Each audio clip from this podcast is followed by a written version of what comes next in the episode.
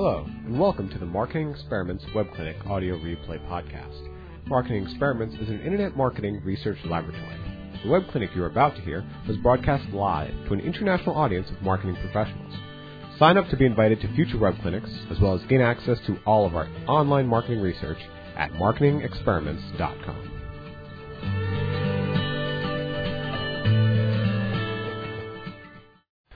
Thank you, Dan. Welcome to yet another again uh, Marketing Experiments Web Clinic. Today's topic is this five steps to effective content marketing, how to extract the maximum revenue from your content. And uh, we're going to get into some interesting material, two especially interesting case studies. Content marketing is on the minds of marketers all over the world. It's one of those terms we use regularly, but we rarely fully understand its implications or even best how to implement a strategy around it. I'm joined today as I speak with an expert on the subject matter. This is uh, Ninan Chacko, who is the CEO of PR Newswire. And the PR Newswire is a 60 year old company that has been a specialist in content. And many of you are familiar with the brand already. Ninan is sort of a, a visionary. I tell him he's a synthetic thinker. He can pull together many strands and weave uh, a sort of a fascinating tapestry or a profound understanding. I've asked Ninan to join us because I think uh, he has insights that will inform all of us and uh, may be very valuable as we all grapple with this particularly interesting topic.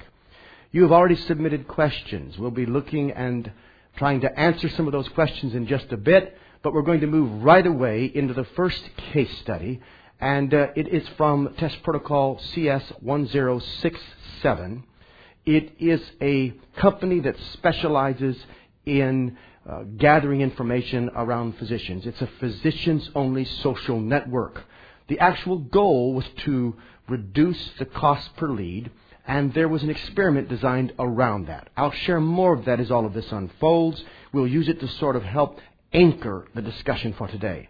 You'll notice the landing page, uh, and it is focused with the Get Started Now button. Of course, they are the largest online community exclusive to physicians only. And uh, they're trying to leverage that network, and uh, so that pharmaceuticals uh, and companies in that industry can conduct cost-effective market research for their products. Sermo utilizes multiple ways to drive people to its website.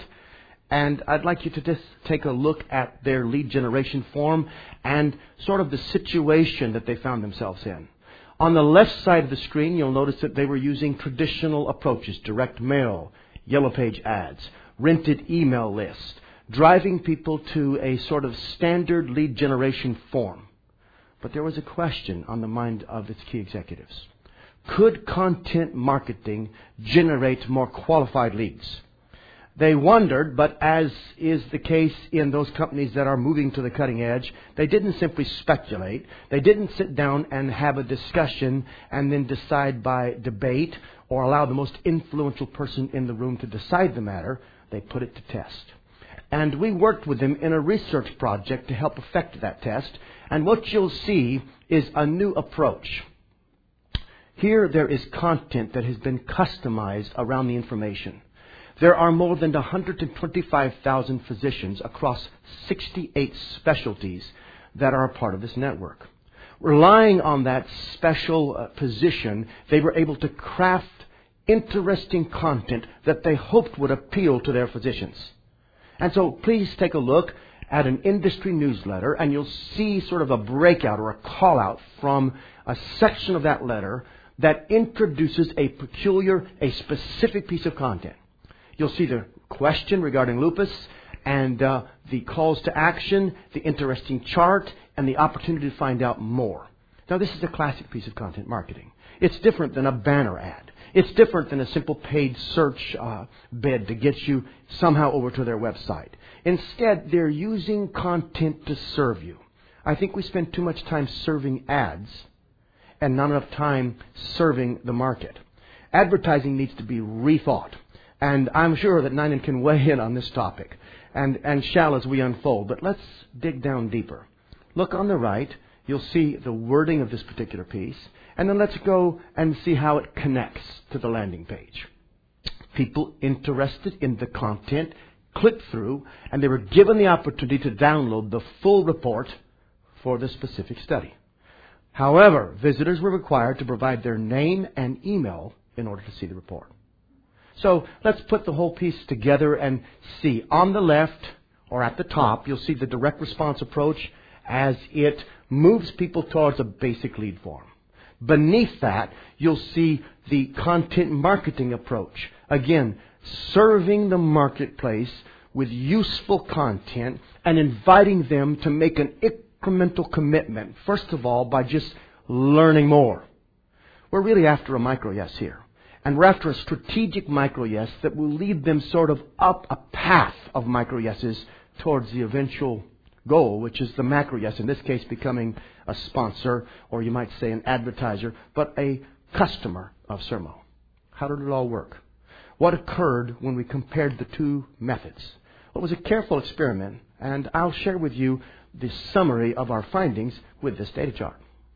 Here you see the lead cost for direct response was $155.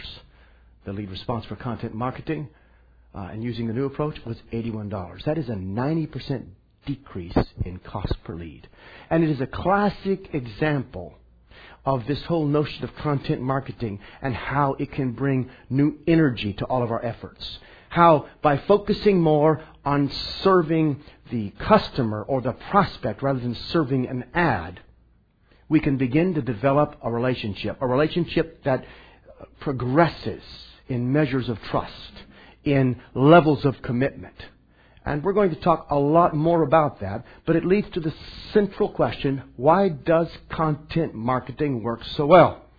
And I want to sort of unpack that, and I've got some slides to talk about it, but Ninan I know you're joining us, and I thought you might be able to help us with your perspective on content marketing today and why you think it might be a more effective way to reach our potential customers. Thank you very much, Flint and delighted to join, obviously, this web clinic, especially given the interesting topic I think that you raised today. So from my perspective, I think one of the things that content marketing mimics is the broad shift I think that's taking place in marketing, where I think we've moved from a primary mechanism of interrupt style um, seeking attention of the audience to really a much more conversational human mode, where I think the exchange is founded much more around useful information, useful content being provided as part of a value exchange from the enterprise to its audience. And the currency that I think received in exchange from the audience is really their information. I think in this particular example that you talked about Sermo it's email, contact information, etc. But it's, it's a foundation of a relationship, I think, where valuable content, content that informs and educates, is at the heart of it, and it's part of that exchange that it's founded on. And I think, you know, as I was looking at the slide you just showed, that contrast was very stark for me between the direct lead generation email form, where it felt as if there really wasn't an adequate context to ask for the information of a respondent, whereas in the second example, there was actually something offered in exchange that could have been and probably was of value to a number of the respondents. Well said. And I, think the operative word in this uh, brief uh, uh, interaction is relationship the world is changing, and marketers need to recognize that the goal of the headline was always, sometimes we've forgotten this, to do more than simply interrupt or get attention. A good headline, for instance, converts attention to interest. In this day of creativity and agencies uh, all around us, we're constantly looking for a way to cut through the white noise, to get our hand raised so that people can see us. We talk louder, we, we wear colorful clothes, you might say, in the marketplace. We're using spinning uh, actions and graphics and motion, doing everything we can to get people to see. But that's not enough unless we can convert the attention into interest, and content makes that particularly uh, applicable, especially when you consider it in the context of relationship. there's a, a, key principle, really two that we should talk about for just a moment that will set up where we're going today. If you have just joined us, we're going to be drilling down through an experiment on sort of a, a pathway for you to integrate content marketing into your approach. A step by step sequence based on the experimentation we've been doing at MECLabs.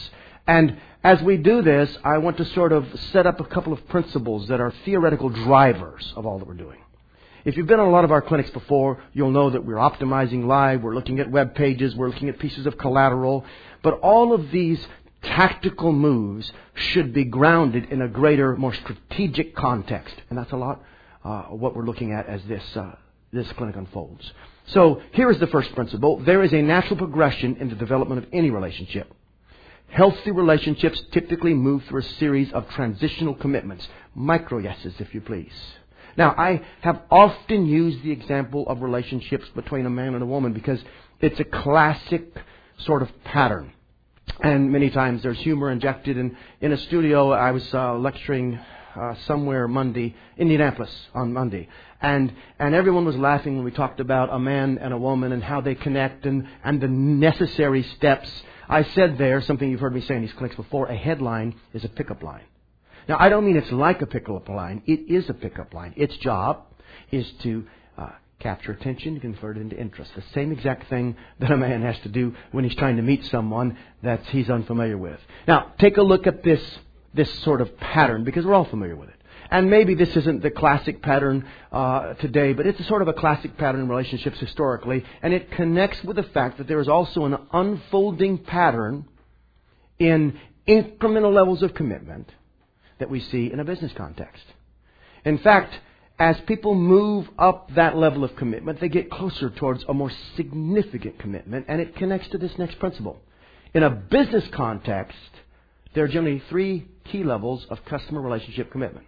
We call this model the RTC model. It's relational, transactional, and contractual. Now, you may not have the full, you may just move from relational to transactional depending on your business design. But let's suppose you're in lead gen, B2B or B2C. And let's suppose that there perhaps is a, a higher ticket or a service offering. In either case, you may find that this entire model I'm going to show you next connects with you. If not a piece of it, perhaps the first two connect with you. But let's look at the model. On the first side, we see relational. The relational piece are uh, these areas you see webinars, events, newsletters, emails, publications, website, blogs, social media, and there's a lot more we could place into this space. But very often in this inverted funnel, we talk about that by the way, if you're not familiar with the inverted funnel, go to marketingexperiments.com and get to the various uh, uh, broadcasts. In fact, search under inverted funnel and you'll see what we're talking about here. We don't believe the standard funnel represents reality. People are not falling out or falling into your funnel, they're falling out. But take a look. The first phase is relational. The second phase is transactional. So they come in uh, perhaps because they interact with a piece of free content, just like we saw with Sermo. And then there may be some sort of transactional interim phase where they purchase a product and it's transactional because it's one time. You want them to come back, but there are tiers or various offers. And then this culminates in a sort of contractual relationship that often involves contracts over a period of time and certainly typically involves even more revenue. This, this tiered system helps us think about the role that content plays moving forward. It also indicates two crucial problems that we see over and over again. The first one is this macro distortion. Some companies overlook or they minimize the importance of the micro decision in the overall conversion process. We jump ahead. We skip important phases. Many of us don't even have a strong integrated content marketing plan. And because of that, we're simply raising our hand or raising our voice, trying to get people to see our product and make a purchase. That grows less and less effective in today's economy. Ninan, you may have a comment on that based on your perspective, but tell me how you've seen from your experience at PRN, and feel free to give us a brief overview of what you know PR Newswire does, so that people can understand the perspective you're coming from when you talk about this. Go ahead. Thank you, Flint. I think, you know, historically, based on our roots, obviously, in PR, PR was considered, obviously, more of a one-way broadcast of information that was relevant ultimately really for marketing purposes, but really being channeled through originally the media as a proxy to help broadcast the information far and wide to really help, I think, at the earliest stages of marketing, primarily around awareness and consideration. Obviously, fast-forwarding to today, our ability to help target, distribute, and monitor content um, to be disseminated broadly, not just to our foundational ability of journalists, bloggers, and, influencers, but more broadly across our syndicated network of third-party websites, really earned media placement in effect, our social networks in terms of our own social distribution footprint, and then our ability to assist in organic search visibility essentially ensures wider dissemination, targeted dissemination of valuable high-quality content on behalf of our customers to the appropriate audience. But I think in, in, my experience, what we've seen with uh, probably the leading proponents and purveyors of content marketing is really their ability to use this network broadly to start to establish a rhythm and a cadence of developing very high quality content, thought leadership, white papers, uh, increasingly multimedia assets, uh, engaging video photographs, all as a means of communicating their point of view, their value in, in obviously the content that they're generating, and establishing that steady cadence of rhythm of disseminating that content to effectively drive engagement from their audience, to help have that audience respond, interact, um, share, distribute uh, virally, further redistribute that content, tweet about it, etc., and really use it as that foundational context, I think, of this relationship so that it starts to move through these stages that you've outlined. So I think with the leading proponents, as um, as challenging in some ways as it sounds, it's really about getting to that ultimate rhythm of really being able to generate high quality content um, on a very frequent basis, perhaps even daily, depending on who the enterprise is, as a means of establishing and creating that foundational element of the relationship and moving them up that uh, funnel with the various micro Excellent. Excellent. Now, just a note, again, if you've just joined us, we're working through uh, the inverted funnel, talking about RTC, moving from relational to transactional to contractual uh, content and how those relationships sort of expand and how content might be the stream that we can move people through. We've talked about an error, macro distortion, skipping this important early phase, jumping too far ahead in the macro yes, asking, essentially asking for a commitment before they're ready. I want to talk about a second error. I've been joined by Ninan, who is the CEO of PR Newswire. Ninan is not a sponsor of this broadcast. I've invited him because of his particular expertise and the long history that his organization has in this space. And we've been co-researching with his organization this model that we're talking about right now. And so I think he brings to us uh, perspective from someone who's having to live in this space every single day.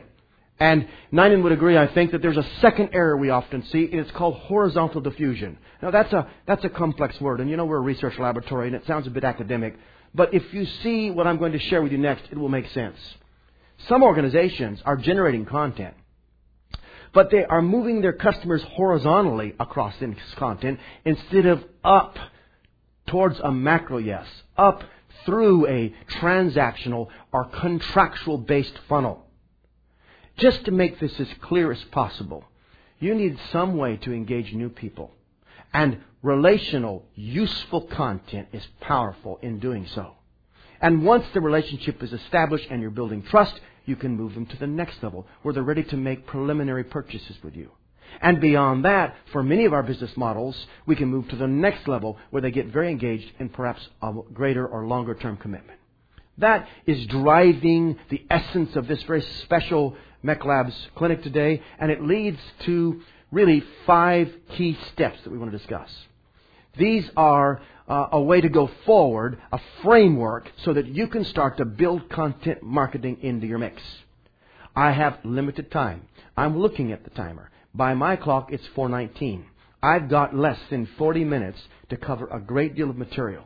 I'm conscious of the fact that every single one of you on this call or joining us by video, you're investing precious time. What I want to promise you is if you will carefully pay attention, interact with us, share with us your thoughts, we will work through these five phases as quickly as possible and try to make all of the time we have together dense with useful, interesting information. Let's start with the first principle. It begins by mapping your existing content across the funnel. Many companies don't even understand the assets that they currently have. You've got to have some sort of system. You've got to pull it all together and get a sense of how that content can be utilized to move people vertically instead of simply to promulgate a series of horizontal activities.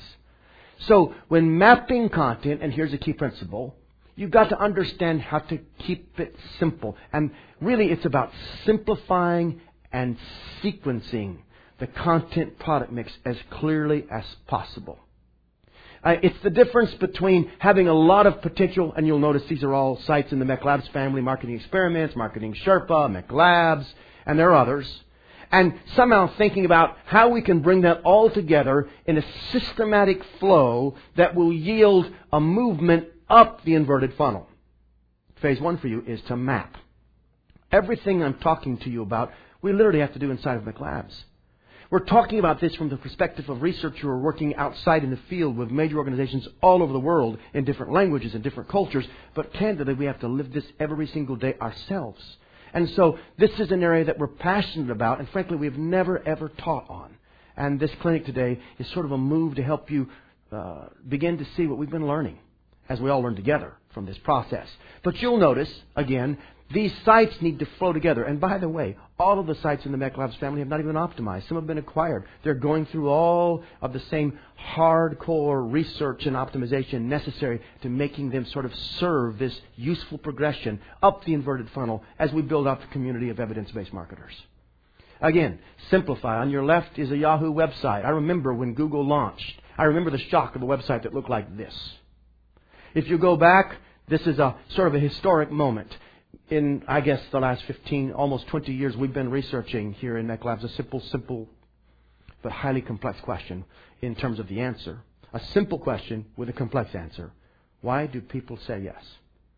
And we've watched the birth of Amazon in this lab, the birth of Google. We watched uh, the great war between Apple and Microsoft unfold, and how it's all turned out has been uh, really an amazing story. But I remember this day. I remember the day when Google went live. I remember what Yahoo looked like compared to Google. And we all know what's happened in performance. This is an example of simplifying. And in fact, if you were to drill down deeper, you would see that there is a way that the content has been sequenced. This is Yahoo. This is Google with that tight little system at the top that allows you to drill in to what they have for you, but keeps the emphasis on the main component. This brings me to a second principle. Often our offerings can be clear to us but confusing to our prospects. We frame the offer with company logic instead of customer logic. Marketers, you are the philosopher of your organization. You should be the one who speaks with wisdom because you see through the customer's eyes. The action of sales should be grounded in the philosophy of marketing. And in fact, you have to constantly help the C-suite see their offering through the eyes, almost inverted, not from their eyes, but through the eyes uh, of the customer. And it is a sacred and it is a very difficult task, but it's the one that marketers bring unique and in a very powerful way to their organization. This all brings me to the second step.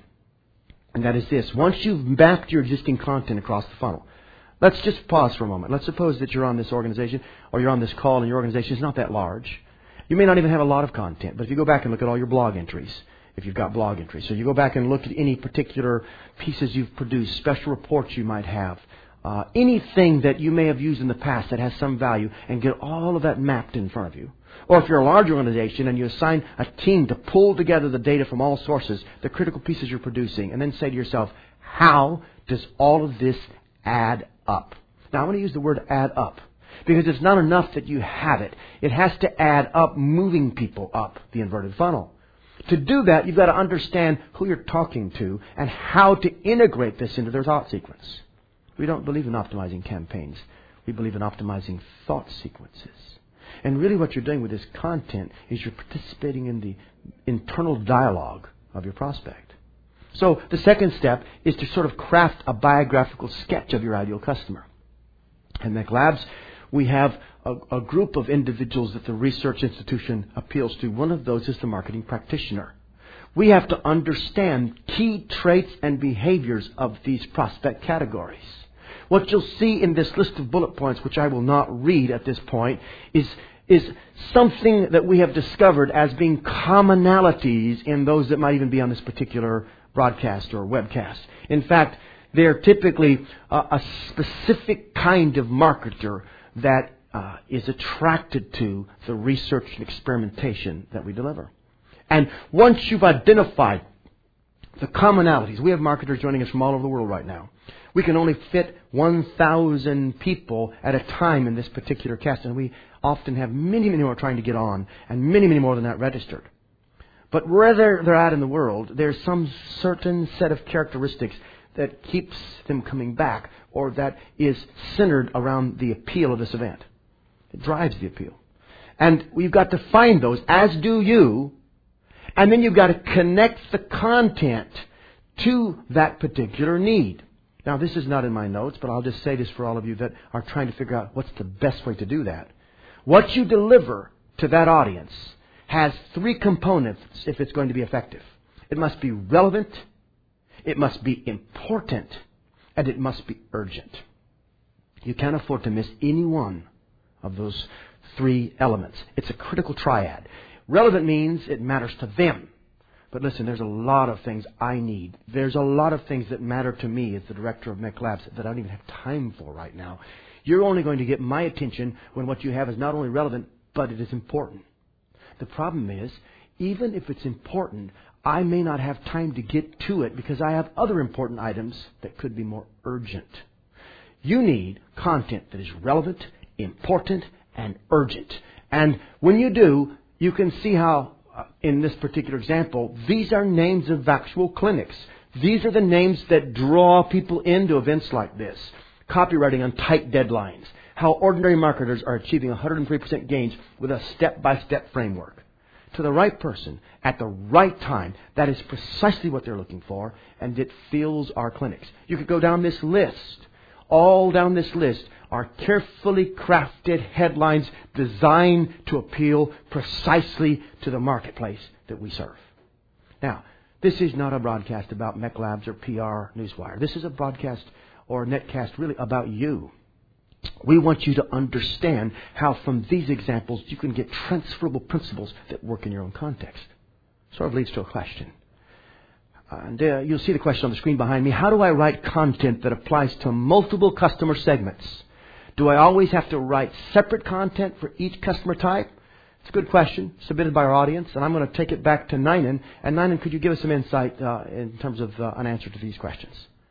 Yeah, I think it's an excellent question to pose, um. And from my perspective, I mean, the very definition of customer segments and types implies obviously differences in terms of the identified category and the characteristics that define both that segment and the individual customer type. So I think in a simple and a very direct way, the answer I think is yes, you do write content. I think as you visualize who your end state customer is in a given segment or for a particular type, I think it is important to visualize and understand uh, who they are, what they are. I think what they're looking for, and to ensure that the content I think that's being created is I think in those categories that you identified, relevant, important, and urgent, but that's for those specific characteristics.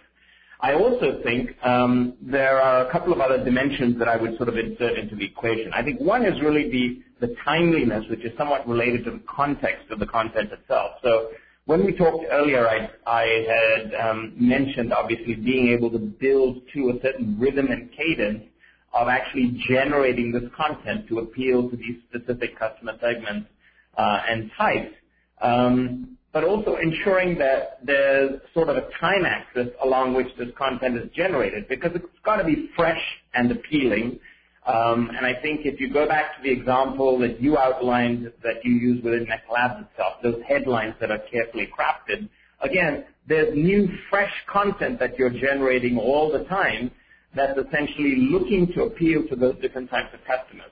And I think the, the final aspect I would introduce, I think, back to your question that you're posing here is really also ensuring that the content is really aligned against and oriented and optimized towards driving a specific outcome. So the end state of this content is visualizing how the target customer type and segment, post consuming this content, what is the action or the outcome that you're actually seeking for this person? Is it the exchange of their information? Is it for your product to enter into their consideration mix? Is it for them to attend the next webinar, etc.?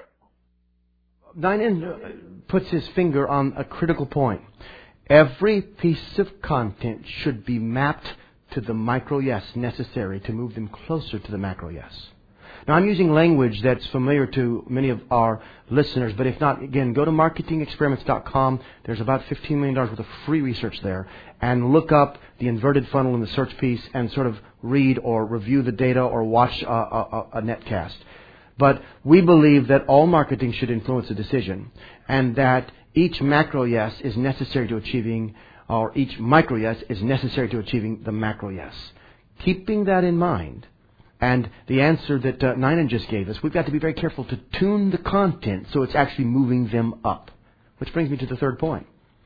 You've got to understand your distribution channels, and you've got to look at those in which you might have the greatest potential influence. Because this process doesn't begin on your site, it begins all the way back in the channel.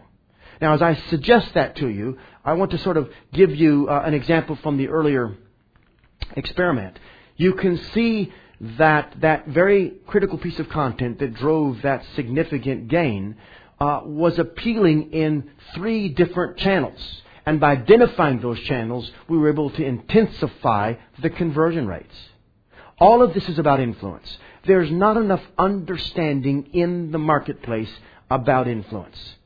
Influence, I believe, from our research at MECLabs is comprised of three components. You'll see them behind me. May I suggest that they're critical in all of your thinking? Typically, we only think of one or perhaps two of these. All three are vital.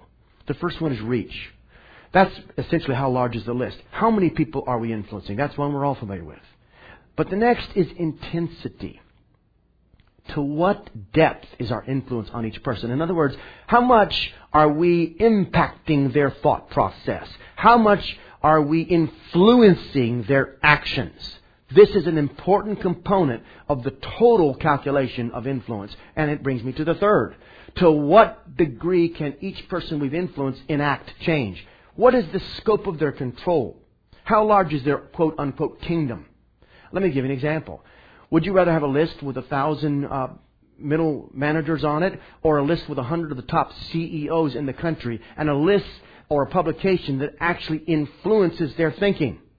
In fact, if you could just influence two people, perhaps, Bill Gates and Warren Buffett, how much change could you enact?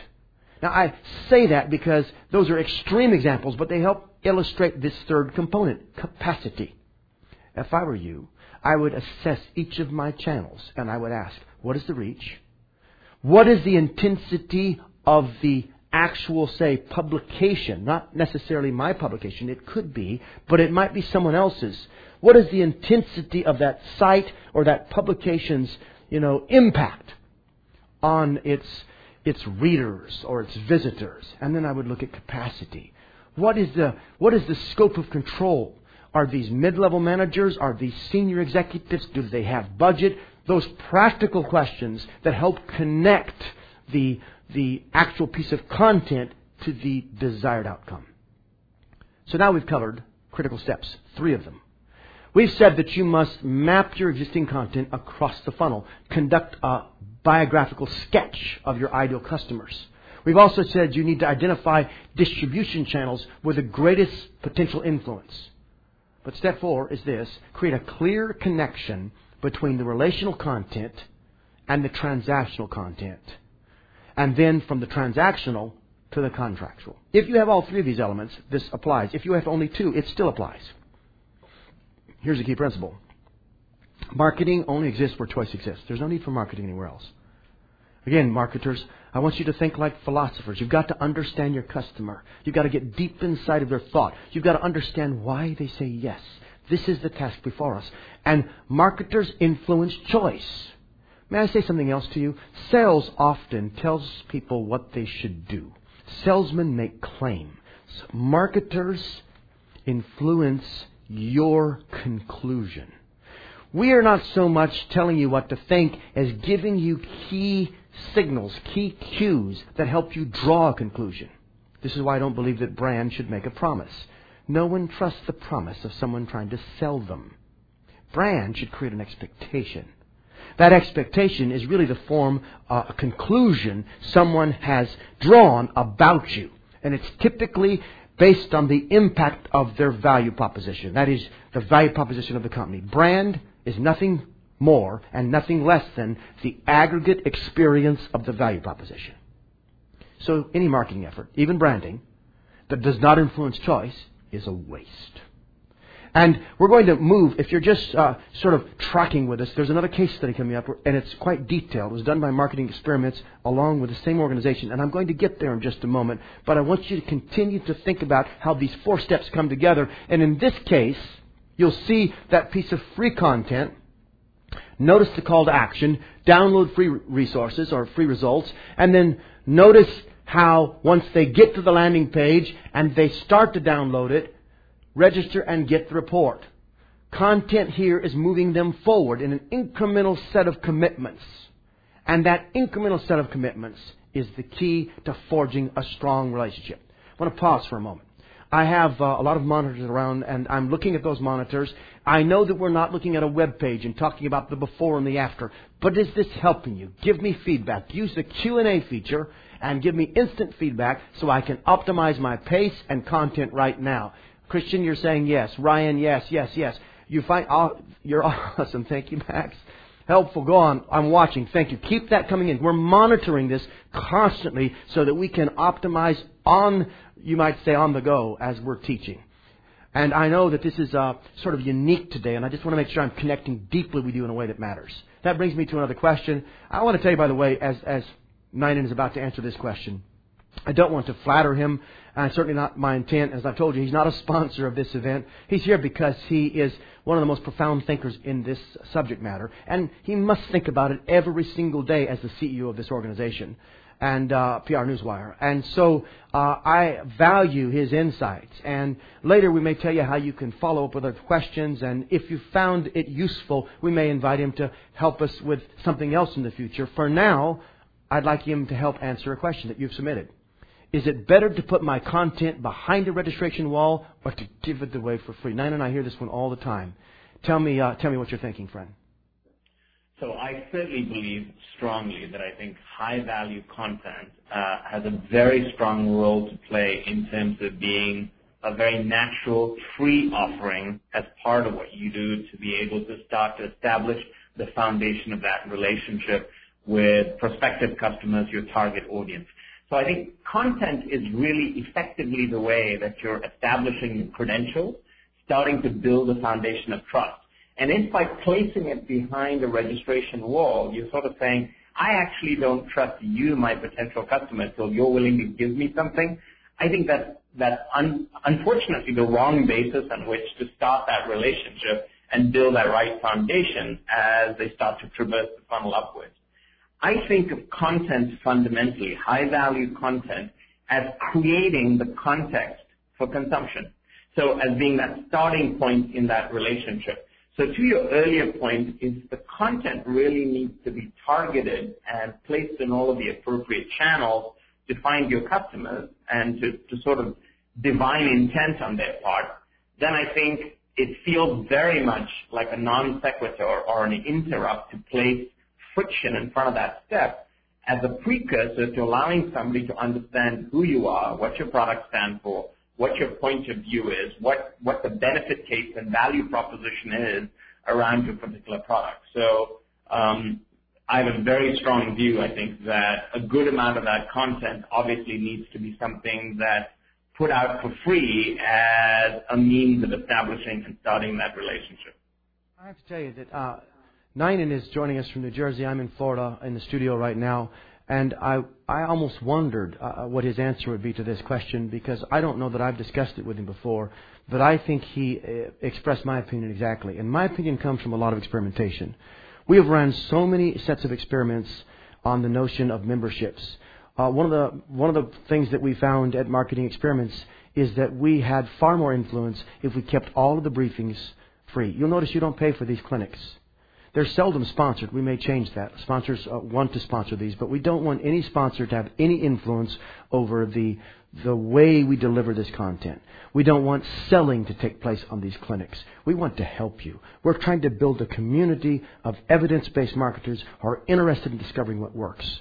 And candidly, that means that we've made the decision to leave 15, it may be 20 million, but at least 15 million dollars worth of research completely accessible and free at marketingexperiments.com. And frankly, you can look all over the site and find it hard to even discover something to purchase. Now, the site's about to change. And it's grown over the years as just a simple site with all the issues and broadcast and content and findings from our research. Uh, it's one of the MECLabs brands. But I do know that many years ago, and my listeners probably don't know this, we ran an experiment putting some of that content behind the membership wall. We abandoned the experiment just as soon as the findings came in. We believed that it hurt us more than it helped us. And I have seen that same situation over and over again. So, you know what? The quality of the content needs to be very high, even if it's free. If you're truly serving your audience with high quality content, you'll generate influence. And if you generate influence, there will be ways to monetize it. But it's more important to capture the influence than it is to capture the first dollar that you can. Now, this leads me up to yet another experiment. By the way, if you have a content based website, and Luke, I'm going to surprise you. You can, I can see him through the control window. Uh, send us a link right now with the Q&A function, and we may pull up your website and do some live optimization of its presentation. Luke is nodding his head. Paul Cheney, who's one of the writers, is shaking his head and smiling because he knows that I am vexing yet again my production team. But I want to make this event as useful as possible. Send those links to us. Maybe a website that offers content, that has, say, relational offers, downloads white papers, you know, that provides free reports, web clinics, sign up forms. At the end of this time, Ninan and I will look at it and we may be able to actually give you some optimization uh, insights that will help you improve the performance of your relational content or even your uh, transactional content. Submit the URLs and we'll see if we can pull some ready. In fact, I see one coming up right now. Whoever did that, was this one of them or is that something else? All right, they're coming in. Let me go to number five. Optimize the message of transactional and then the contractual transitions. What in the world is that saying? Well, once you've got a connection You've got to get the message right so that there is proper force. The messaging is essential. And this comes back to the value proposition. And the value proposition is the heart of everything we do at MECLabs. In the next two to three years, that will, be, that will get clear as the books begin to come out explaining all that we've learned from the last 15 to 20 years of research. But let me take you straight to a case study. Here is an experiment, test protocol 1483. It's an SMO barrier page test. And so here's a bit of the background. After the success of the content marketing campaign that we talked about before, John wanted to test on the landing pages to extract more leads from the Fierce Pharma traffic. Now we had two Johns working on this. A John who was overseeing all of this from the MECLabs perspective, and a John who was overseeing marketing on the other side of this research. And the goal here was to increase the lead rate on the content marketing landing page. So now, people are starting to engage with this new approach. They like those reports, those snippets, those charts. They're coming to the landing page. But how do we get more to say yes at this new phase in the inverted funnel as we move them up towards contractual revenue? Well, here is the control. And it followed many best practices. And the, the marketing leader of this organization was on these clinics himself and tried to improve his page and worked hard on his buttons. Download free results, for instance. It doesn't say submit, doesn't say register, doesn't say click, and uh, it has the same sort of top, uh, you know, at the beginning of this landing page that you saw in the channel ad so that there was continuity from the ad on the landing page. And then underneath it, it talks about the survey and drives you in essentially to the point where you click to get the full report. It's free, but they need you to click on that button so they can capture a lead. And uh, if you think about it, um, we began to consider what would happen if we added multiple calls to action. Now, wait a second. You say, wait, I've been on these clinics before, and you often say, have a single call to action. Yes, but we weren't just offering two or three calls to action around the same offer. We were giving more hooks on this page that would appeal to this audience. I'll explain with this. It also brings you back to a critical point here. There are no expert marketers, only experienced marketers and expert testers. What we had to do was hypothesize about the customer whether or not they might want to see other similar reports so that we could draw them in if they didn't have an interest in that one or perhaps they had more interest in another. So now you see a new landing page. Notice the additional surveys. More of the content like you see in the top half, that chart, down on the bottom, and more ways to get more of this rich content.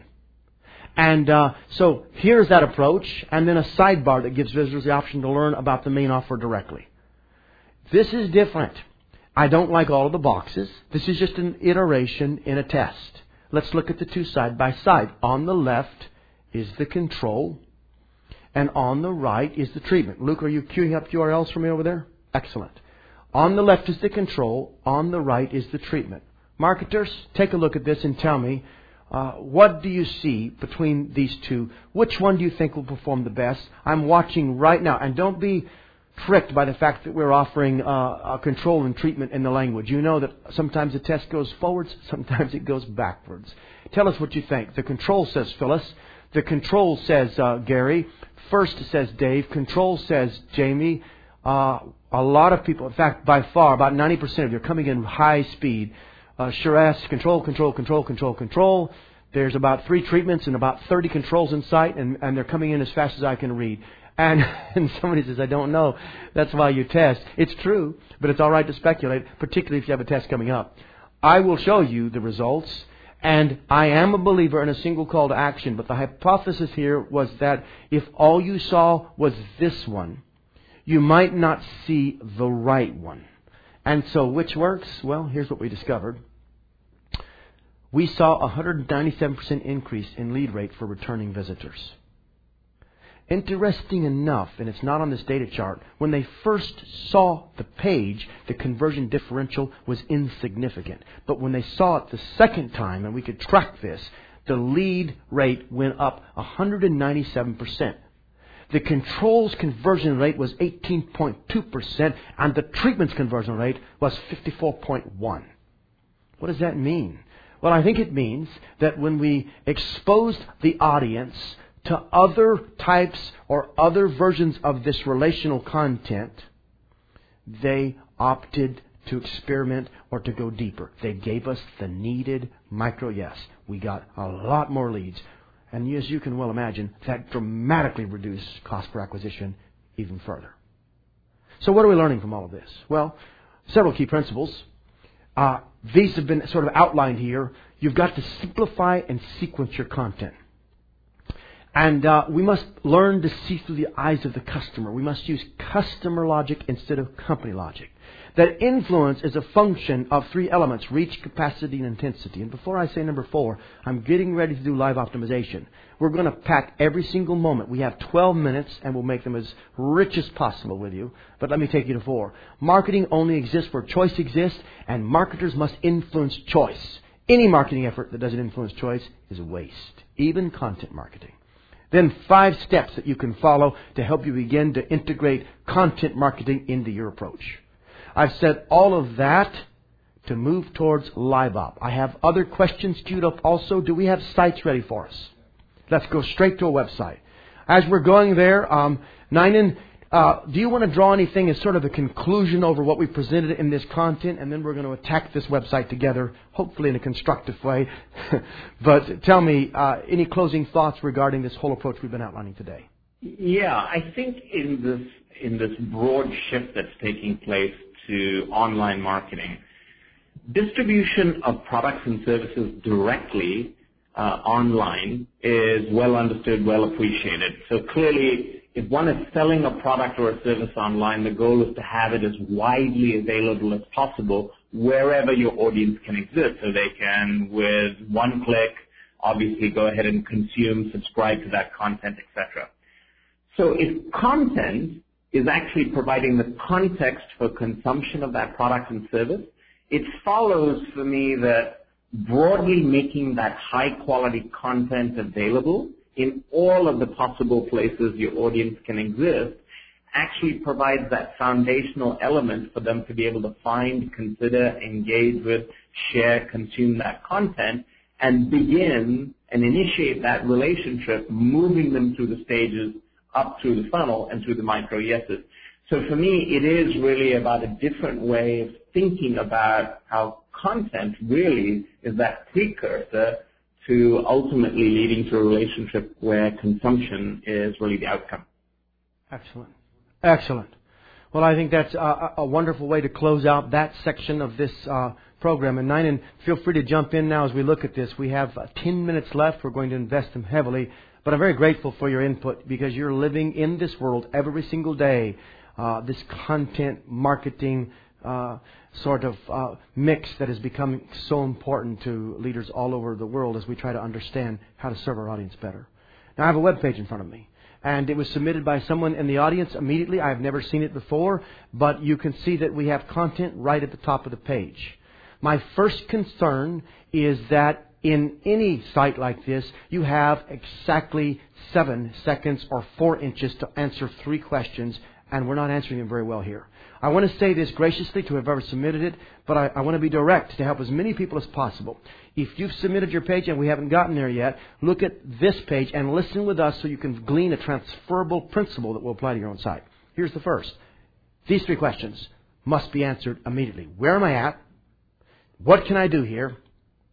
Why should I do it?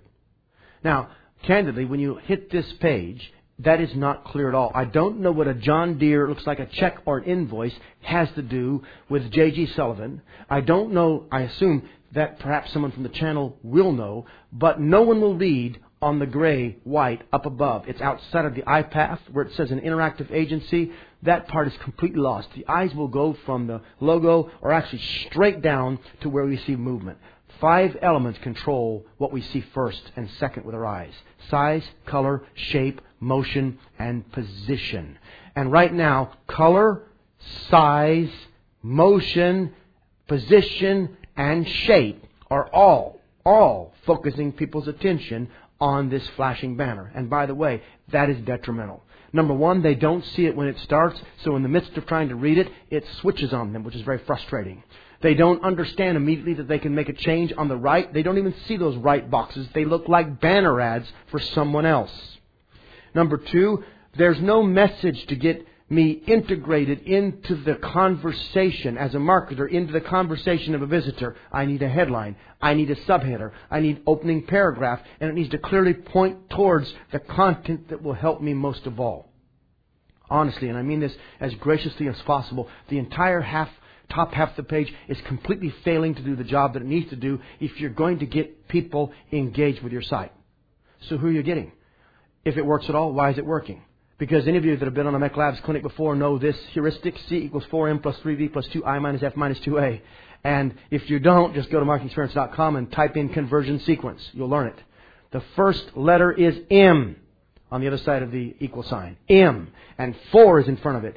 4 is the highest coefficient. The motivation is the number one factor influencing conversion. And people who are highly motivated will get through the top half of this page because they're trying to find something, because they have a desire, because it was recommended, because they have a need.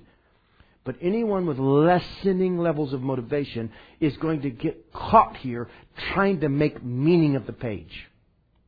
So I would completely rearrange the way I do the top of this page. And then underneath it, scroll down if you would, we start to have content laid out for us. But you see, the content has no context. If someone said to me, there are more than 300 useful articles on this site that can help you get the answers you need for X, Y, and Z. You may want to start with an article written by the CEO of our organization, John Sullivan. And his name is highlighted, and the articles, the word article is highlighted with blue underlined text.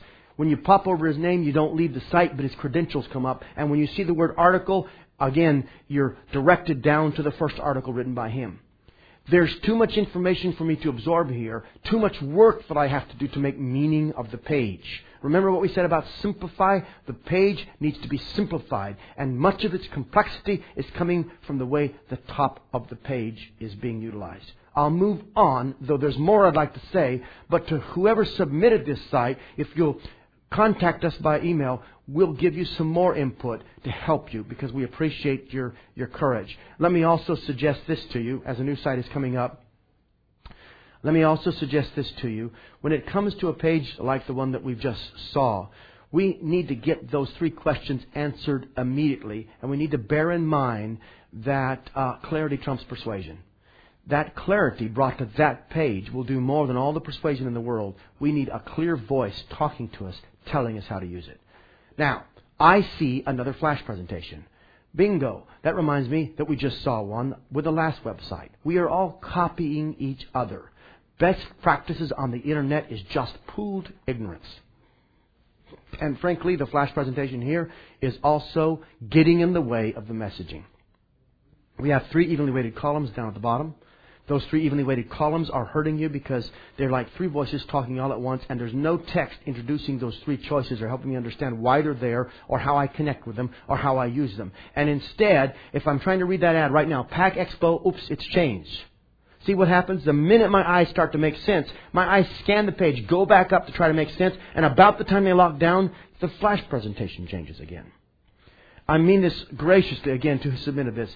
But this is not a page, and I hope I'm not hurting your feelings. This is not a page that you optimize. This is a page that you destroy and then start over. You need a headline, a subheader, an opening paragraph, clarity about what you can do here, and then start to tell me why you should do it, and then direct me sort of into the best resources. As clean and as clear as possible.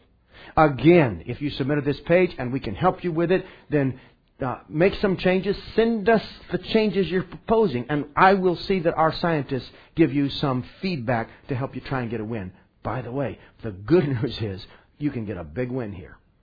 There's huge advantage. And Ninan, Ninan, what are your thoughts about this? No, I think they very much mimic yours also, Flint. As I look at this, it feels to me more like an ad, you know, something that's attempting to grab my attention, and it's not clear to me what uh, the core message is of the value proposition. And unfortunately, it's changing a little too fast to be able to, I think, um, at least understand and appreciate the message that's attempting to be delivered. Well, and Ninan, uh, I don't know if the audience knows this, but Ninan is part of uh, PRN, PR Newswire is part of UBM. They're the second largest producer of events in the world. I think I said that right, Ninan. So they do events globally, everywhere, and they're very familiar with uh, what you're trying to do here in terms of achieving uh, a uh, you know attendance or getting tickets or getting people engaged at these shows. Ninan, uh, you've mentioned something about this processing too fast. Any other thoughts before I go to another page? I've got, by the way, audience, I've got two minutes and I'm going to use them. We're going to look at another page in two minutes. Ninan, give me a, if you could, any other quick summaries before we move on to here? No, any other thoughts? All right, go ahead. Keep going. Buyer's guide. Metal, look, look at this particular page, and you'll see again. Is that all the way to the top, Luke? Are you at the top of the page? Okay, that's the first mistake. Your nav at the top makes the page look like it's cut off. You've put what might be the name beneath the nav. People are not used to that pattern. The name, if it is National Ornamental, the name actually looks like a banner ad for somewhere else. It looks like you can't scroll to the top, get above the nav, and see where you're at. So the first question, where am I, is not clear. Remember the three questions? Where am I? What can I do here? Why should I do it?